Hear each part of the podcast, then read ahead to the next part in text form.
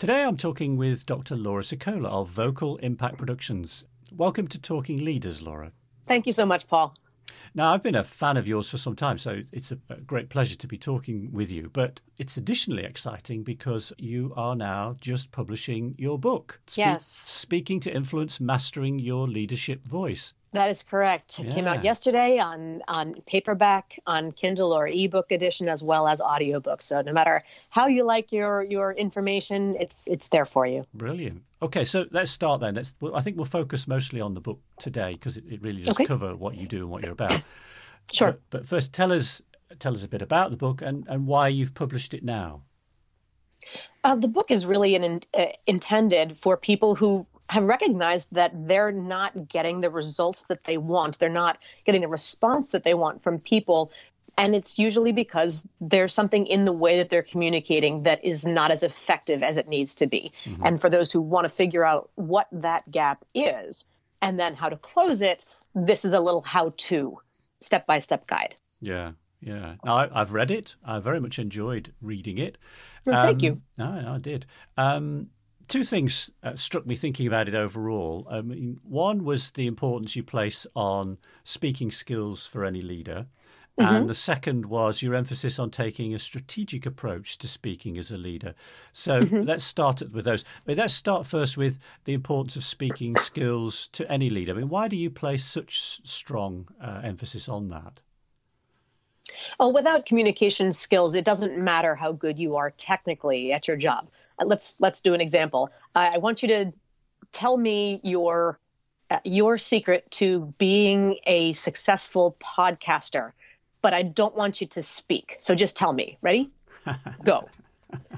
I mean, of course, I'm being silly on that, but nevertheless, it is the fact that we rely on our ability to communicate to disseminate information. And if we do that well, that's the difference between whether people see you as someone who's simply technically qualified or someone who is a leader with a vision that they want to follow. Mm. And that's the difference between how people perform for you, whether or not they're just doing their jobs and going through the motions or whether they're really in it, heart, mind, body, and soul. Right. But you you think I mean you, you advocate very strongly that the way you speak says so much more about you. And you said there about vision, and I know you've also talked about executive presence. So, what do you think people should be striving for through their speaking skills?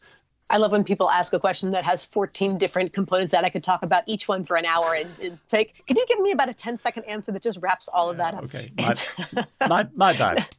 No, no, no, not at all. It's that's the it's the reality of it. It's you know the questions uh, are also important, and you hit on all the major issues. So the the real thing that people don't seem to realize is that there are so many different factors that create speech. It's not just open mouth message comes out. Mm. There's eh, the importance of the alignment between what words you choose, how you structure your message, the sound of your message, the way you use your voice in delivering it, and the otherwise visual packaging of your message, your facial expressions, your body language, the way you're groomed and dressed. When all of those three things come together, they are going to create a message that is credible because it's aligned and, and they're all reinforcing the same thing, or else they're not and they're going to be sending mixed signals. I mean, how often have you had the argument with someone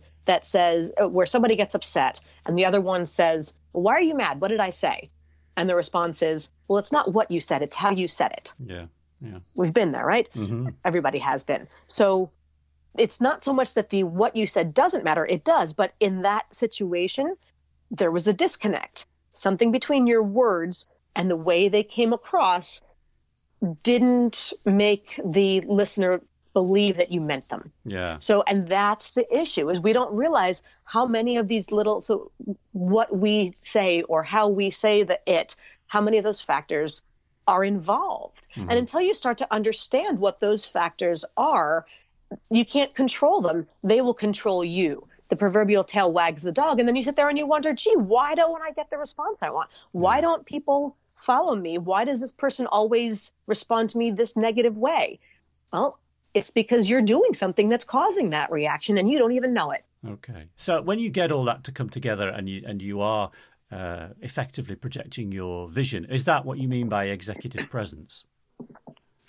Executive presence is the X factor that does absolutely have a huge bit to do with your communication skills. It also includes things like do you have the technical skills to to lead a group of people? Do you have the knowledge? Do you there's a sense of gravitas right. uh, that is important. There, there's and that's another topic that has been researched to the hilt over the last couple of decades.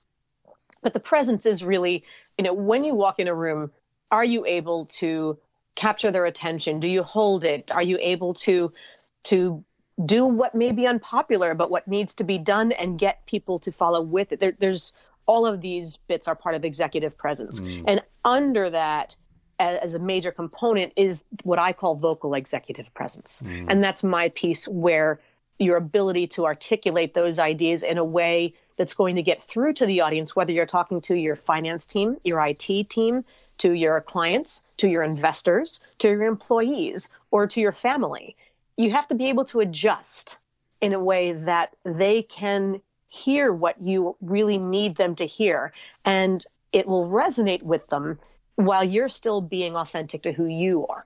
Mm. And that's a, a, flexibility skill that many people don't have. Mm. Mm. Just to nail this point down there, one of the phrases I liked uh, that you used is you said, when thinking about this, good is not good enough. Yes. Explain why you, why you said that. Sure, uh, because when most people, and very few people are trained as speakers per se, and fewer are, are comfortable in in the public eye, whether it's on stage or just in front of your team, mm. that most people feel like, well, as long as I am technically good at my job, I understand the numbers, I understand the market, I understand the product, then my speaking ability as long as I get the general point across, that's good enough. Yeah. I don't have to be a great speaker. I don't have to be compelling. I don't have to be charismatic. I, now, mind you, I'm not saying you have to be like Tony Robbins or some of the other people who are on stage in front of millions and millions and jumping all over the place, waving your arms and shouting. But you can't let your product, your service, your idea speak for itself. Because if it does, then what's your value? You don't mm-hmm. need to be there. It is your role becomes superfluous. And in the end, people are going to buy into your product or service or idea only if they buy into you first. Yeah. Yeah.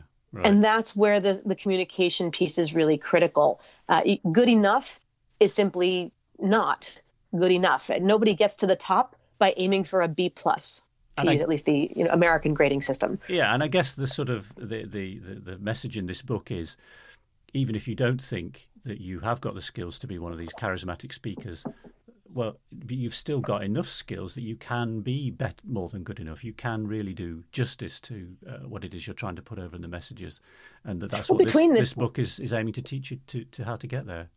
Yes, and, and to just to qualify one point there, you don't have to be one of those, mm.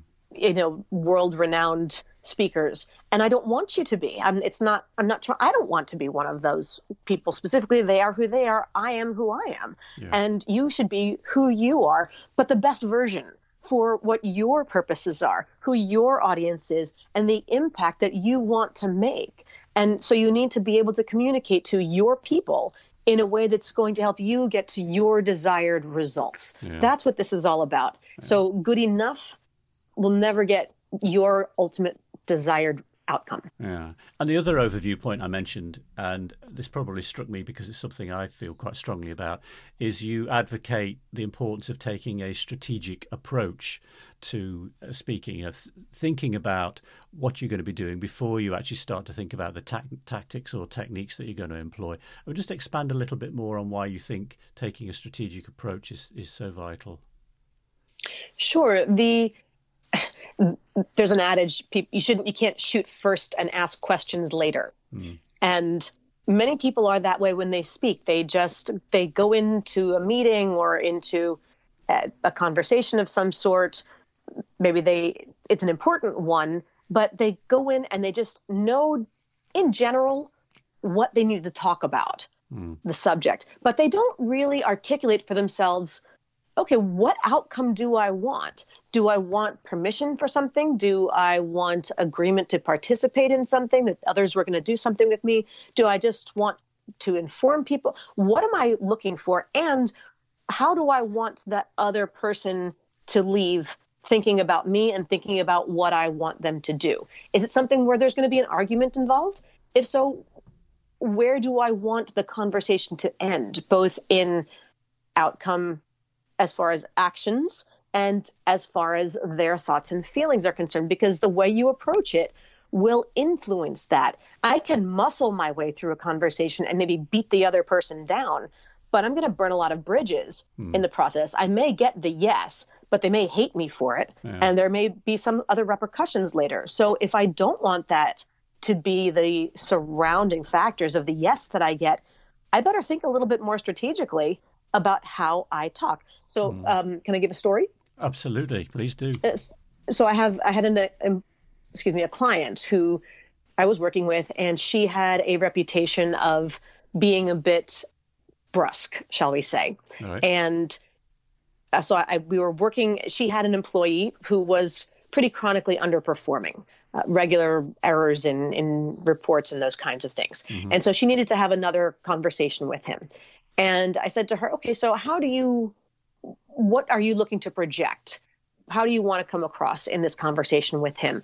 And she said, "Well, you know, firm but fair and you know, serious but approachable and uh, I thought, okay. So we did a little role play and we videoed it and when we watched the video afterward, she looked at me and I didn't have to say anything. Hmm. All she said was, Oh my gosh, I look like a complete witch, except she didn't say which okay. just rhymed with it. Yep. And I said, What? And she said, Oh my, you know, I thought I was being nice and I think I'm trying to be really fair. And I just sounded so harsh and my facial expressions, like there was nothing, I would have been intimidated if I had sat in front of that boss. Hmm. And I thought, see, that's the thing. We don't know how we come across. And she, had she not gone in with a, where she didn't go in with a plan about, okay, how am I going to message this so that I do come across that way and leave us with an ongoing relationship that is productive mm. and collegial and etc. She hadn't thought about her delivery or eh, so instead she came across the totally opposite way of what she thought was yeah necessary. Yeah. yeah. Yeah, yeah. I like one of the phrases that you use actually uh, to sort of help people think about about how they approach. You talk about uh, enrolling people in your message, not enlisting them. Correct.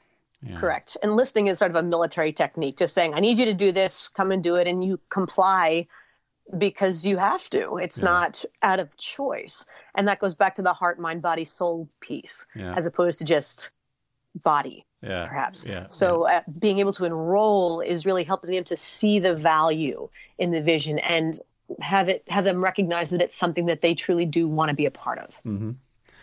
Let's look at some of the the specific aspects then. So we've got people set up. You know, this is really important to you. Can make a big difference in your leadership effectiveness. You need mm-hmm. to take a strategic approach. So we then get on to what? Okay, so what can you do then to to strengthen your skills? And you talk about the three C's: commanding mm-hmm. commanding the room, connecting, and then closing the deal. I think, mm-hmm. and then very specifically verbal, vocal, and and visual. Just give us a sort of quick walk through those six things, then. Sure. So really, it's two sets, right? The as I had when you asked me earlier about executive presence, I mentioned that my world inside executive presence is about what I call vocal executive presence. And that is the ability to master those three C's to be able to command the room, to connect with the audience, and to close the deal in any context. Mm. Now, closing the deal doesn't necessarily mean signing on the dotted line and exchanging money. It could be just a simple getting to an, a point of agreement and readiness to take the next step, whatever that might be. Yeah. Um, but those are really what we want to achieve confidently in any situation. And in order to do that, you have to be able to message your ideas effectively. And that's where I mentioned that concept of alignment. Your words, your voice, and your body language are those three V's that come together your verbal channel, your vocal channel, and your visual channel. the verbal channel is the words that you choose, how you organize them. If you tell stories, your if you use jargon, statistics, whether or not you should. Your vocal is the sound of those words, whatever you choose to say, how they sound when they're coming out. And your vocal channel, excuse me, your your visual channel is the physical packaging, your body language, your facial expressions, etc. So when those three V's align, that is when the audience, the listener, only has one single message to listen to. And it's a nice, clean, three dimensional message, and they can focus all of their attention on it. And that's when you, on, on a subconscious level to them, become credible. Mm-hmm. And when those three things fall apart, then that's where doubt starts to creep into the mind of the listener. Now, we don't have the visual channel to go on here because this is an audio podcast, but even with that alone, if if you asked me as a guest on your podcast to introduce myself and I said, well, um, I'm Laura Sicola, and um, I, I make Mike Buddy's Vocal Impact Productions. Um, and oh, yeah, I, I, wrote a book, and it came out yesterday. Uh, it's called um, Speaking to Influence Mastering Your Leadership Voice. You, um, you, can't see me, I'm yawning here, yeah. Thank you. Exactly, exactly. And so is everybody else going, what? And like, there's so everything I said is true. But that's not what you're paying attention to when in your gut, you're evaluating me and judging me. And you're going, what? I, why mm-hmm. is she mm-hmm. on this podcast? Why did he, and what's wrong with him for inviting her in the first place? And, and there's all sorts of negative connotations because the words and the sound of the words don't match. Right, right. And that's where people fall apart. Let's take a break there. When we come back, I'd like to go into the three V's in particular and, and get some of the specific things that you advocate to help people with those. And I know you've got some great stories as well that illustrate those.